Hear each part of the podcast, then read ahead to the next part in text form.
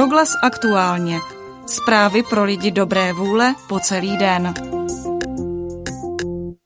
Posloucháte proglas z Pražského studia vás. V tuto chvíli zdraví Marcela Kopecká. Od dnešního dne budou lidé v České republice opět nosit roušky ve všech vnitřních budovách. Povinnost nosit roušky platí i ve firmách. Zaměstnanci vykonávající práci na jednom místě, například v kanceláři s minimálně dvoumetrovým rozestupem od dalších osob, ji mít nemusí. Není už ale pozdě, nemělo k podobnému opatření dojít dříve?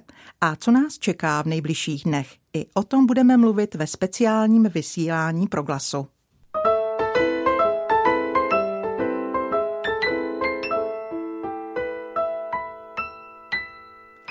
Naším hostem po telefonických linkách je nyní profesor Ladislav Machala z kliniky infekčních, parazitárních a tropických nemocí. Pane profesore, dobrý den. Dobrý den. Nás by zajímalo, jestli vás překvapila stoupající čísla pozitivně testovaných. Nepřekvapila. Já, já jsem tohleto očekával po tom velkorysém rozvolnění, jak se to nazývalo, které proběhlo v červnu a já jsem to říkal jak ve svém nejbližším okolí, tak jsem to i, i prezentoval a například, když jsem na různých eh, četech napsal, že čím dřív jsme odložili roušky, tím dřív po nich budeme muset zase sáhnout, tak jsem to prostě schytal od těch diskutérů, ale bylo to logické. To rozvolnění bylo příliš velkorysé a rozhodně nebylo následováno potom nějakou odpovídající osvětovou edukační kampaní, aby se lidem vysvětlilo, že jsme se s covidem nevypořádali. Ve včerejším vyjádření pro server Novinky.cz uvedl epidemiolog Rastislav Maďar, že, cituji, virová nálož a frekvence komunitního přenosu v populaci jsou mnohem větší, než se mělo začátkem školního roku dopustit a to nás ta nejhorší sezóna respiračních nákaz stále jen čeká. Zatím se plně neprojevil ani samotný efekt školní docházky. Souhlasíte s tímto názorem? Samozřejmě já s názorem pana kolegy Maděra úplně souhlasím. Ten efekt školní docházky se samozřejmě musí projevit až z latencí, protože ta infekce má nějakou inkubační dobu, která se pohybuje asi od 5 do 12, 14 dnů, takže to spoždění je tam logické. Můžeme podle vás tedy očekávat, že v případě stoupajících čísel počtu nakažených může dojít i k eh, opětovanému uzavření škol? Tak to já bych musel věštit z křišťálové koule. Já se toho obávám. Já samozřejmě nejsem kompetentní rozhodovat, jestli se školy zavřou nebo ne, ale obávám se, je to takový můj horor, moje hororová predikce, že někdy v listopadu se to může stát a samozřejmě to je potom i významné ekonomické, ekonomický problém, protože jakmile se zavře první stupeň, kde jsou malé děti, tak matky s nimi musí zůstat doma a potom samozřejmě dochází k ekonomickým ztrátám. Když se zavře třeba univerzita, tak to tak velký problém není, že ty velký studenti se o sebe postarají. A tady já vidím to, že se vlastně prohospodařilo přes léto to, co se podařilo těmi razantními a citelně drahými opatřeními získat na jaře. Hygienické stanice jsou dlouhodobě přetížené a například v Praze jsou problémy s trasováním a musí zde vypomáhat vedle armádních mediků na dálku i zaměstnanci hygien dalších krajů. Co tato situace může způsobit do budoucna? Tak eh, jestli do, do vzdáleného budoucna nebo do blízkého budoucna, eh, ale samozřejmě to je problém zase, který ale nevznikl přímo v souvislosti s covidem, protože ta kapacita hygienických stanic, respektive veřejného zdravotnictví, zde byla omezována v průběhu dvou desetiletí s takovou bláhovou představou, že se nemůže nic stát a že hygienické stanice budou řešit maximálně problém průjmu v jedné třeba jídelně v mateřské školce nebo něco, něco takového.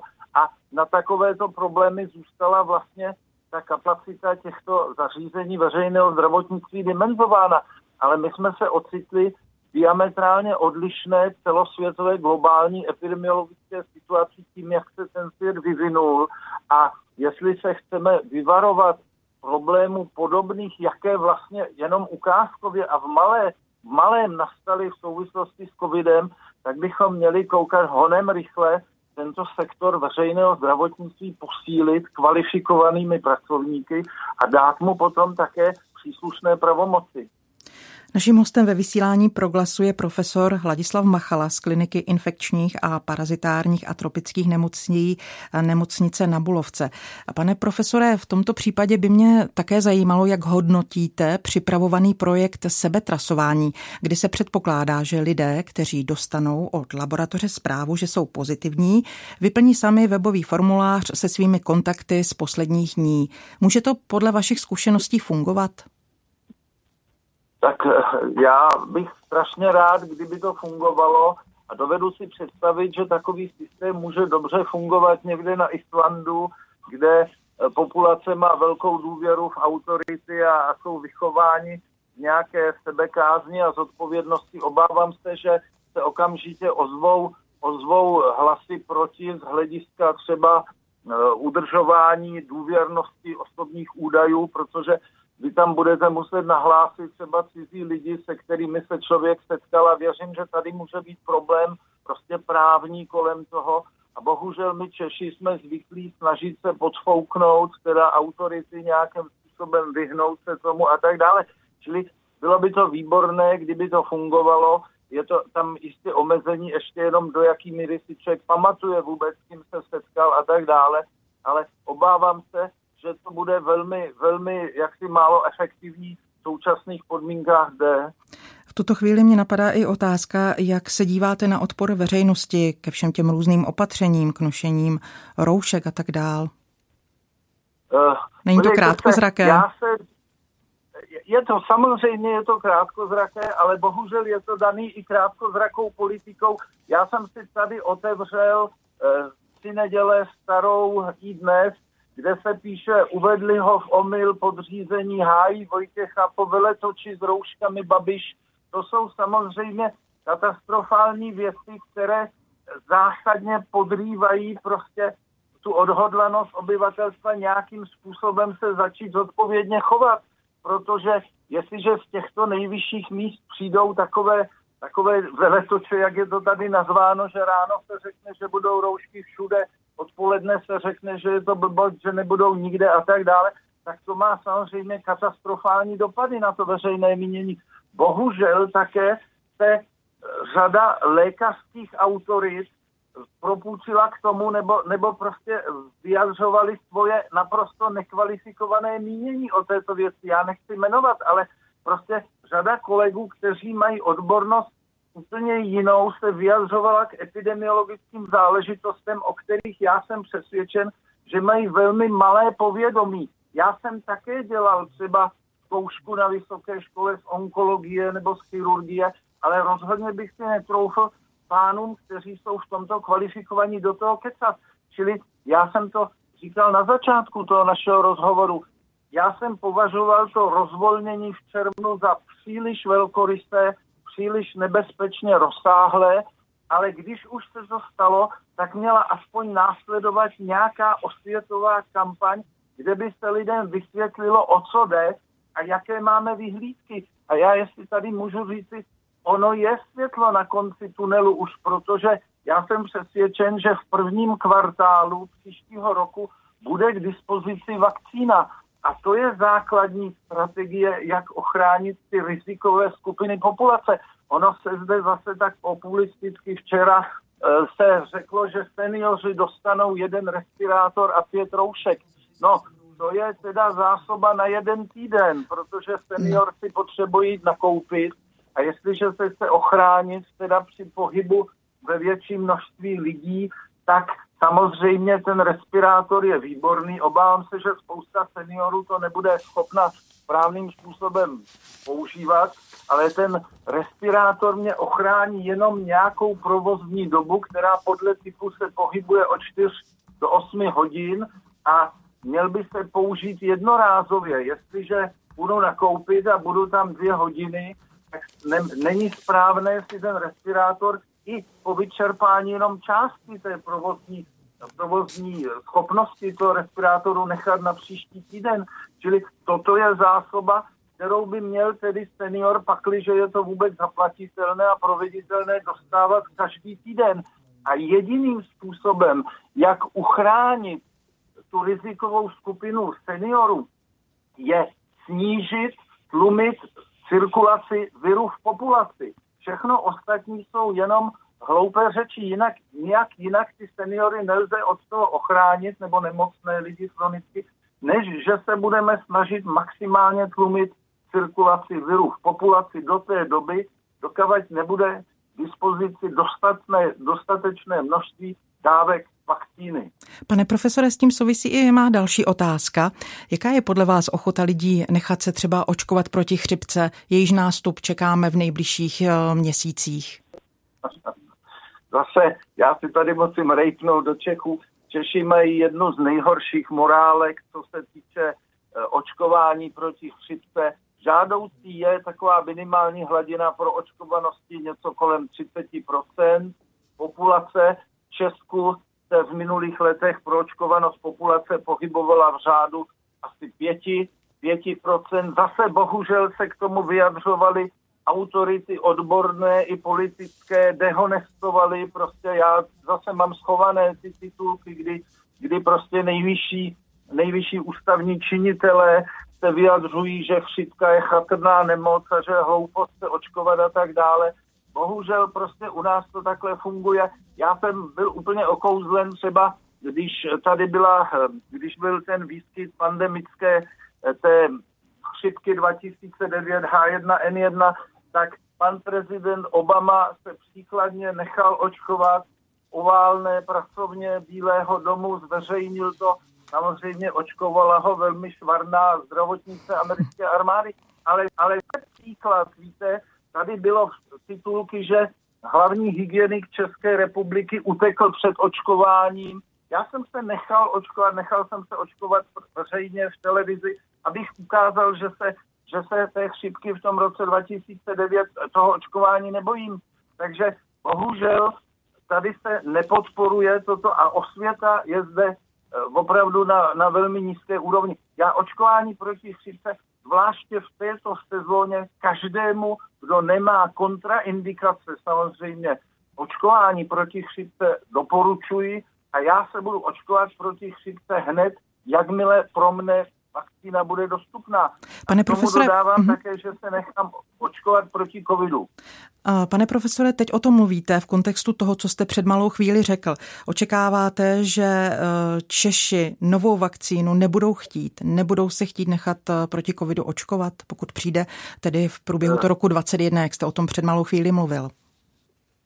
Tak uvidíme, jak se bude vyvíjet situace. Samozřejmě, jestli se naplní nějaké ty, ty, ty pesimistické scénáře, tak jistě ten zájem bude větší jestliže to proběhne lehce, jako třeba proběhla poměrně lehce ta první vlna té pandemické chřipky 2009, tak samozřejmě těch, těch odpíračů nebo, nebo prostě těch vysmívačů se očkování bude více, ale já prostě doporučuji, aby seniori se očkovali proti, proti covidu. Uzavírá v tuto chvíli profesor Ladislav Machala z kliniky infekčních, parazitárních a tropických nemocí nemocnice na Bulovce. Pane profesore, děkuji za váš čas pro Radio Proglas. Naschledanou. Buďte hodně zdrav. Děkuji za pozvání. Děkuji za pozvání a naschledanou.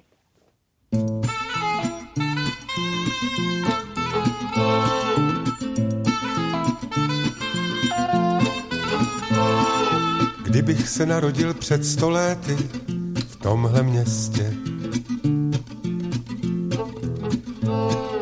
u Larišů na zahradě trhal bych květy své nevěstě. Moje nevěsta by byla dcera Ševcova z domu Kamínských od někud Zelvova. Kochal by mě i pěštil, chýbala dvěště.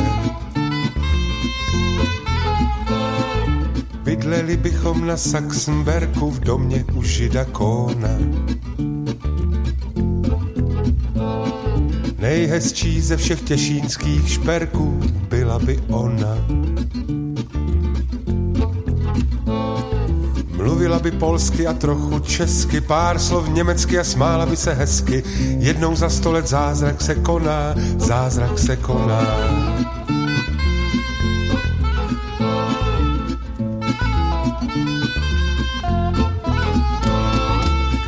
Se narodil před sto lety, byl bych vazačem knih. U prohasku dělal bych od pěti do pěti a sedm zlatek za to bral bych. Měl bych krásnou ženu a tři děti, zdraví bych měl a bylo by mi kolem třiceti.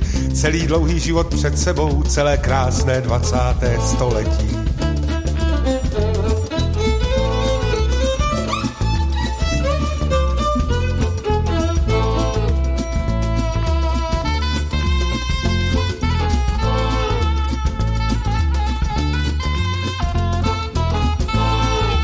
Kdybych se narodil před sto lety v jinačí době. U Larišů na zahradě trhal bych květy, má lásko tobě. Tramvaj by jezdila přes řeku nahoru, slunce by zvedalo hraniční závoru a z oken voněl by sváteční oběd. Večer by zněla od Mojzese melodie dávno věká. Bylo by léto 1910, za domem by tekla řeka. Vidím to jako dnes šťastného sebe, ženu a děti a těšínské nebe. Ještě, že člověk nikdy neví, co ho čeká. Na na na na na na na na na na na na na na na na na na na na Posloucháte dopolední vysílání proglasu k současné epidemické situaci. Naším dalším hostem bude po telefonních linkách hlavní epidemiolog pražského IKEMu doktor Petr Smejkal. Vzhledem k jeho vytíženosti jsme rozhovor natočili před čtvrt hodinkou a poslechneme si ho právě teď. Pane doktore, proč se nám nepodařilo udržet jarní data nemocných koronavirem?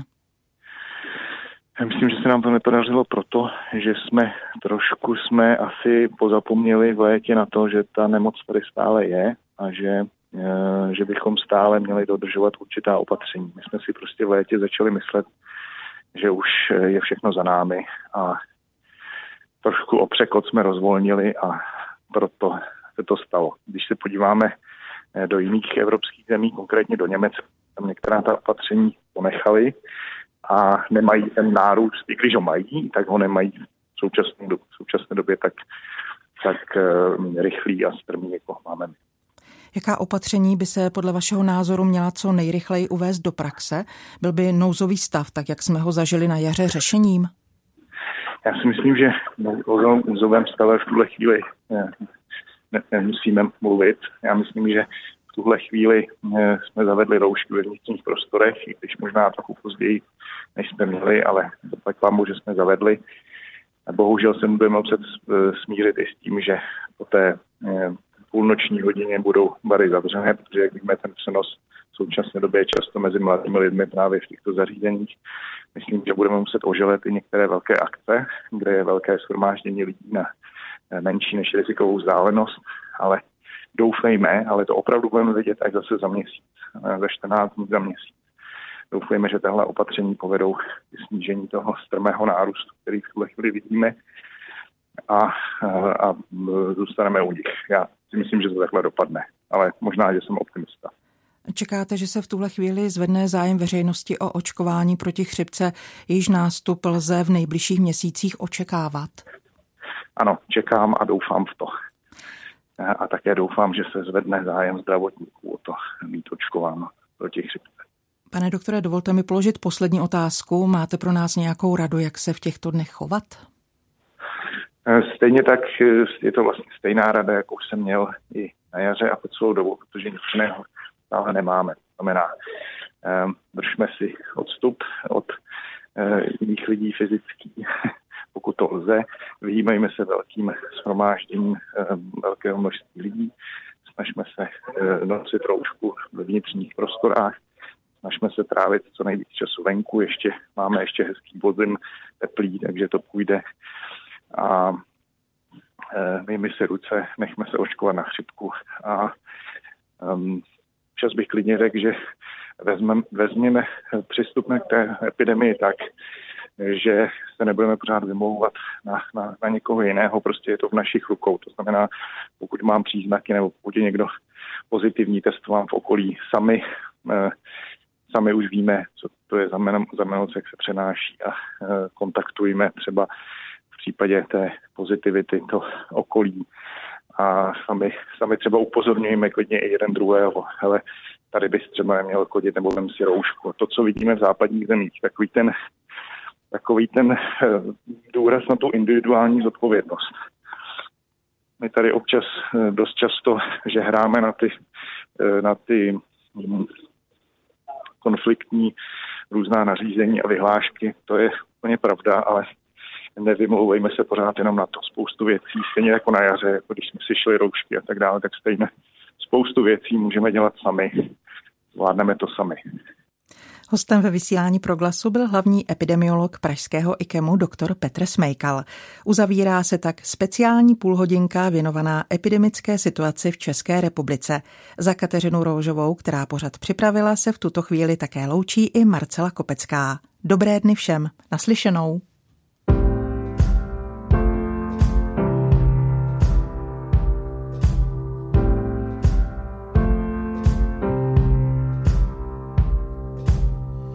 Guess it's true, I'm not good at a one night stand. But I still need love, cause I'm just a man. These nights never seem to go to plan. I don't want you to leave, will you hold my hand? Oh, won't you stay with me? Cause you're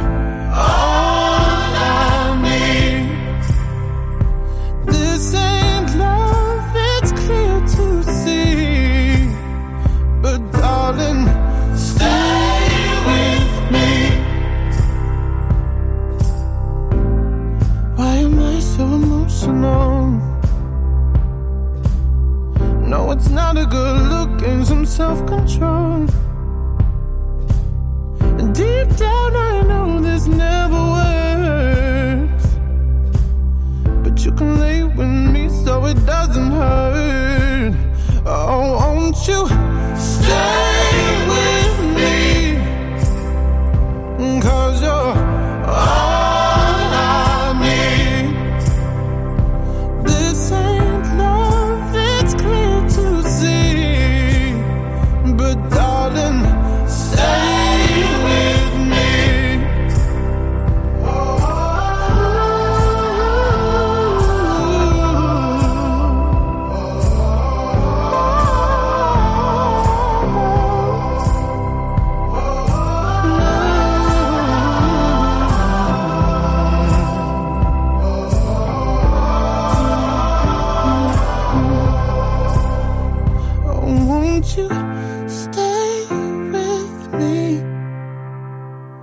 Cause you're all I